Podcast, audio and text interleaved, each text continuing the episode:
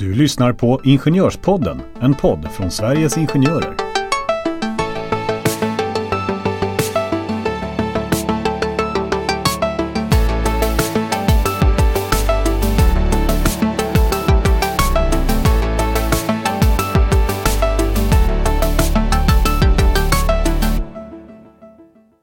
Idag ska jag träffa den person som man kan säga är nummer ett hos Sveriges ingenjörer, och det är vår nya förbundsdirektör Jens Jacobsson. Hur ser han på förbundets framtid och vilka är hans hjärtefrågor? Och vad gör han egentligen när han kommer hem om kvällarna? Du lyssnar såklart på Ingenjörspodden som är en podd om fackliga frågor. Varmt välkomna!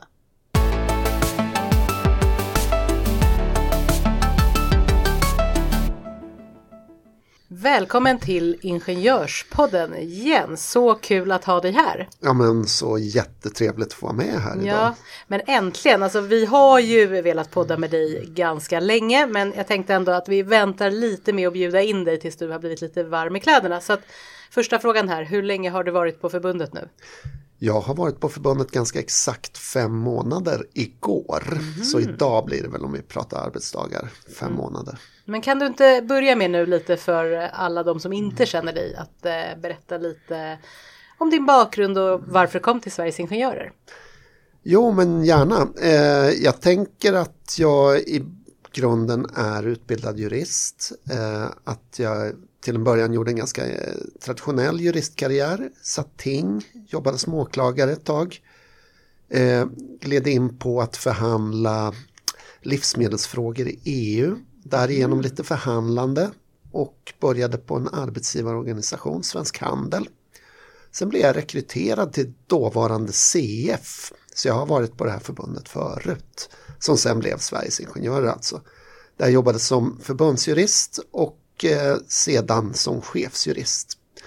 Just det, och det är ju lite roligt. Och jag jobbar ju som förbundsjurist nu, så jag ser ju min karriär här framför mig. Ja, välkommen. Ja. Det är ett fantastisk karriär. Tack. Men då har ju du varit, hur länge var du på förbundet då? Då var jag nästan 10 år tror jag. Inte min CV precis framför mig nu, så att exakt, men länge. Och jag är ingen rekryterare, så jag är inte sådär supernoggrann. Nej. Nej, men efter det så ville jag ju pröva vingarna själv lite, så då gick jag till tjänsten som förbundsdirektör för det förbund som inte längre finns, som heter Civilekonomerna. Just det. Ett bra förbund på alla sätt, sunda siffror och bra medlemmar på alla sätt, men också en oerhörd konkurrenssituation, bland annat med ett annat sakförbund som heter Jusek. Just det. Så efter ett tag så gick vi ju samman 2019 på nyårsafton, så blev det ett förbund som heter Akavia, som jag har varit med och drivit nu de senaste åren innan jag började här, och det har väl egentligen tagit all min vakna tid väldigt mycket att få ihop 2 organisationer, skapa ett nytt varumärke, alla utmaningar, sätta organisationen. Och där jobbade jag som vice vd då, men det var ett delat ledarskap, så jag hade ingen vd som bestämde över mig, utan men Magnus var väl lite finare än jag eftersom han var vd då och jag vice vd, men det var ett delat ledarskap, och det kan man ju i princip bara göra en sån här gång när man kommer från 2 olika håll och ska skapa ett nytt. Men det var helt fantastiskt. Och sen kände du att nu har jag gjort mitt, nu springa vidare? Nu har jag gjort mitt. Jag tyckte mycket föll på plats där omkring efter 3 år ungefär så började det mesta komma på plats. Någorlunda kännedom, rekryteringen i sig gick ganska bra, organisationen satt, och då tänkte jag antingen så kanske jag stannar här för resten av livet eller också gör jag någonting nytt. Och i samband med det så började ju Sveriges ingenjörer rekrytera en ny förbundsdirektör då, och det tyckte jag lät fantastiskt spännande, så jag hoppade på det. Ja, men om man då kom du hit, och då blir man ju liksom spänd, och det är det som är så kul med den här podden, för jag får ju ställa frågorna som jag själv skriver, och då kommer nu en fråga som jag undrar, och det är ju, vad gör man på dagarna när man är förbundsdirektör? Ja, vad gör man? Man gör ju, alltså det fantastiska med det här jobbet är att ingen dag är den andra lik. Nu har jag till exempel på förmiddagen varit och pratat försäkringsfrågor och fått information om de erbjudanden vi ger till våra medlemmar. Jag har hunnit med ett kort men bra möte med HR och nu sitter jag här och spelar in podd. Så jag gör väldigt mycket saker, men man får väl säga att det är liksom, försöker hålla en visionärt öga på vad som händer hela tiden. Tänka utveckling, väldigt mycket möten är viktigt för mig. Men ändå liksom hela tiden se, kan man ta ett steg framåt här. Representation väldigt, alltså jag representerar ju förbundet en hel del också, så att, man kan säga att du är Sveriges ingenjörers kung. Ja, om man är väldigt pretentiös kan man säga det, och jag tänker så här att nummer ett tänker jag. Ja, nu tänker jag att nummer ett kanske är vår ordförande ändå, men men som ändå kommer ur förtroendevalda ledet och representerar förbundet utåt mer än vad jag gör.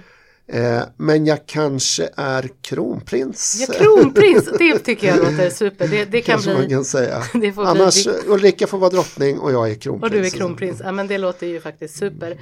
Men om man då, för du pratar ju lite om förbundets framtid och visionen som du har och sådär. Vad har du för vision då? Hur ser du på Sveriges ingenjörers framtid? Ja, men om jag ser på förbundets framtid så tycker jag att det är en fantastisk utgångspunkt vi har nu. Vi har jättesunda tillväxtsiffror, eller inte sunda bara, de är superbra. Våra medlemmar är jättenöjda med den service vi ger och vi har ett otroligt gott anseende. Vi har bäst anseende av alla arbetsmarknadsorganisationer enligt den mätning som Kantar Public gör.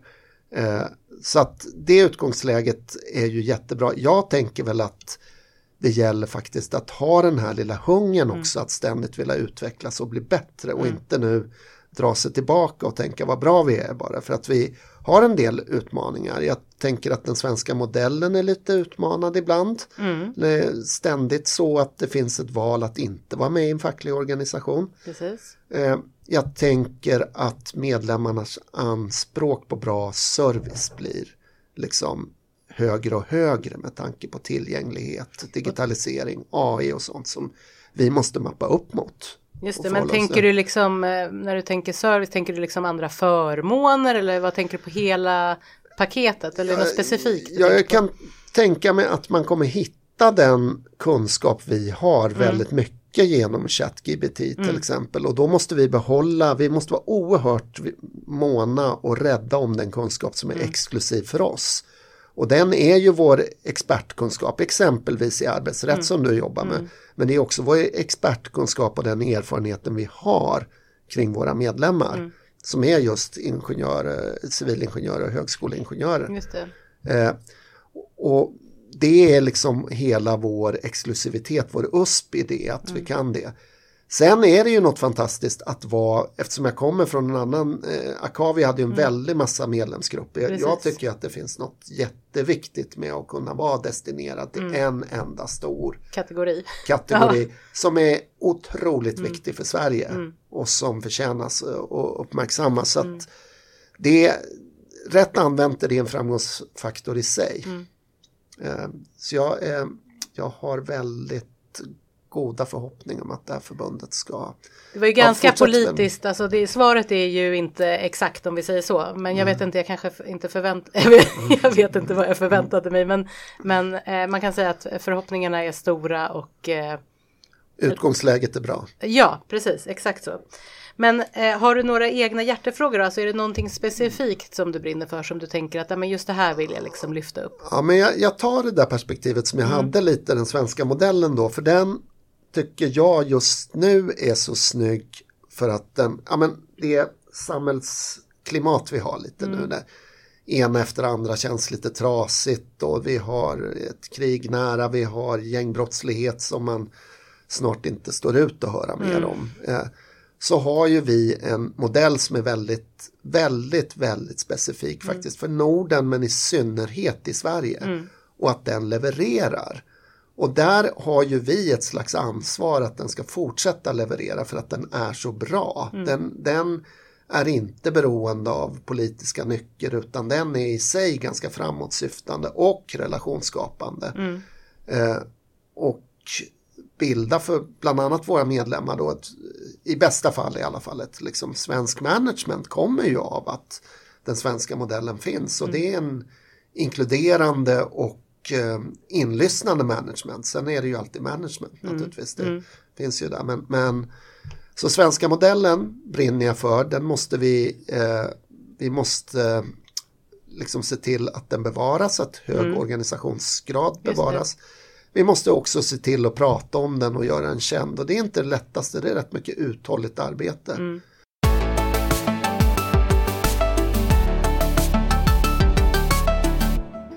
Nej, men jag tänker den andra hjärtefrågan, det är faktiskt med service till våra medlemmar. Mm. Och jag tänker vi är en medlemsorganisation. Man betalar en slant varje månad för att vara med här. Och de har berättigade krav att när de väl vänder sig till oss får jättefint bemötande och bra hjälp och vägledning. Och det finns nästan ingenting som jag blir så glad om som man får höra att vi har levererat bra på det. För det är liksom meningen med föreningen lite grann tycker jag. Att det är till för medlemmarna att det ska bli så bra som möjligt för dem. Mm. Ja, nej, men det låter ju super, och jag menar som anställd här och så vidare så vill man ju gärna att medlemmarna, det är ju ändå en medlemsorganisation och det får vi ju aldrig glömma. Det är medlemmarna som betalar för det mesta här skulle jag säga, men framförallt så ska de ju få den servicen som man förtjänar när man faktiskt också vänder sig till förbundet, för det är ändå många som aldrig vänder sig till förbundet. Nej, så att de som vänder sig hit första gången är verkligen varmt välkomna att göra det.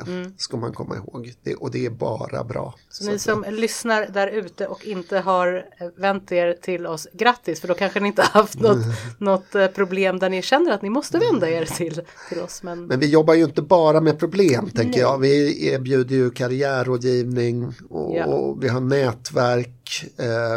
Så att man är välkommen att höra av sig ändå. Snyggt, nu fick du in lite andra förmåner också, helt rätt. Mm. Det är bra. Men om man ska gå över till någonting annat då, lite mera, att vara lite mer privat kanske. Vad är det roligaste och tråkigaste med att vara förbundsdirektör? Alltså jag tänker att, som jag kanske var inne lite när du frågade mig vad jag gör hela dagen, att det är ju roligt liksom precis hela tiden. Det är så otroligt omväxlande. Nej, men det kan det inte vara, Jens. Nu måste jag tänker att man har lite eget ansvar här också för vad är roligt och vad är inte roligt. Jag kan ta ett exempel. Jag skrev på 13 deklarationer häromdagen. Det är kul. Det är inte särskilt kul när man sitter och gör det. Men det roliga med det är alla dessa stiftelser och gamla namn som vi har kvar. Eftersom vi är en förening som är från 1861 så har vi kvar massa sånt. Mycket av det, fonder och sånt som vi har, kommer medlemmarna och samhället till nytta. Och då blev plötsligt den här liksom underskrivandet av de här 13 deklarationerna. Då blev det ganska roligt. Sen tänker jag, när saker och ting är inte roligt, det är oftast när man är stressad och inte riktigt har tid att göra det. Även där har man ju ett eget ansvar att försöka liksom lite prioritera och gå in i den situationen man är i. Och försöker man ha det mindsetet så blir nästan allting roligt. Nu låter det kanske lite äppelkäkt, men jag skulle vilja komma med ytterligare ett äppelkäkt. Det är att försöka röra lite på sig också så att man bildar perspektiv, eller man får perspektiv på frågornas storhet tycker jag då väldigt bra. Man tar en snabb promenad eller en löprunda, då brukar ofta saker och ting utkristallisera sig till i vilken ordning man ska ta saker och ting. Men det kan väl ibland kanske vara lite att när det är 100 bollar upp i luften samtidigt, att det kan kännas som lite mycket. Precis, det är väl det här klassiska som man liksom ska ständigt påminna sig själv om. När man är på ett flyg och om det händer något så ska man ju gärna hjälpa sig själv först då, innan andra. Och det är lite samma där du säger, släpp allt och så tar jag en löptur. Ja. Det låter ju i och för sig bra, men min fråga var ju då, var det roligaste och tråkigaste? Var det så jag började den här frågan? Så började du och så tyckte inte du att du fick något riktigt svar. Nej, men sen tyckte jag att det blev lite så här att jag kände som att jag hade en life coach, och det var ju för sig positivt då. Ja, precis det. Nej, men roligt är ju helheten ändå då, att det varierar så mycket ska jag ändå säga. Och sen något enskilt som var roligt har fortfarande, har jag redan varit inne på då lite grann, det är ju det där när vi får omedelbar feedback från våra medlemmar att vi gör saker bra. Då känns det lite extra roligt. Det som kan vara mindre meningsfullt ibland är väl om man alla roller innehåller ju saker som man måste göra, och det är klart all administration är inte riktigt lika sådär intressant. Nej. Då. Men om man sätter det i perspektiv varför man gör det, så brukar det bli roligt, tänker jag i slutändan ändå. Jag är så här väldigt nöjd och glad och positiv åt mitt arbete, så att jag kommer inte fokusera på att hitta något som är tråkigt. Jag ska inte pusha dig för mycket. Jag tycker att du gav ju lite, jag pushade dig ju lite grann där. Men ja, och så tråkigaste är ju ett ord jag använde, och du använde säkert utmanande eller något annat. Lite så. Förstår. Men okej, vi går ännu lite djupare då, ännu lite mer privata. Vad gör du när du kommer hem från kontoret? Vad är det första du gör? Ja, men jag kommer ju hem på lite olika sätt från kontoret, tänker jag då. Och ibland kommer jag hem ganska sent från kontoret på kvällen, när jag har varit på kvällsmöten och sådana saker. Då brukar min son kanske gått och lagt sig. Då min fru är på väg att gå och lägga sig. Då behöver jag en liten stund för mig själv att liksom landa lite hemma och så, för att gå och lägga mig i lugn och ro. Så att då brukar jag väl kanske bläddra i en bok, lyssna på lite musik. De dagar det inte är så, vilket är de flesta, men det är ganska många kvällar, resor och sånt som jag är borta på. Då går det väldigt mycket ut på att kompensera för att jag varit borta, tycker jag. Och hur gör du då? Ja, men då tar jag till exempel... Då tar du lite tid för dig själv och går och läser en bok. Ja, det gör jag. Så att de står ut för mig där hemma. Nej, men då tänker väl jag att jag kanske ser till att handla maten. Lagar den rätt ofta, inte så ofta som jag skulle vilja egentligen, men givet tar hand om disken i vart fall. Ja, men det är bra. Läxläsning, de kvällarna tar jag hand om, och nu vill han inte det så ofta, men det är ju väldigt trevligt. Jag brukar läsa lite för min 14-årige son. Vad läser du då? Läser du något du själv vill höra? Eller läser du... Ja, delvis. Nu håller vi på att läsa de där cirkelböckerna. Som är någon slags fantasy. Och jag tycker de är hyfsat bra, ska jag säga. Ja. Men det är inte varje kväll det där sker. Han kanske har spelat länge och så vill gå och lägga sig direkt. Men det är väldigt trevligt. Det är en favoritstund på dagen, skulle jag vilja säga.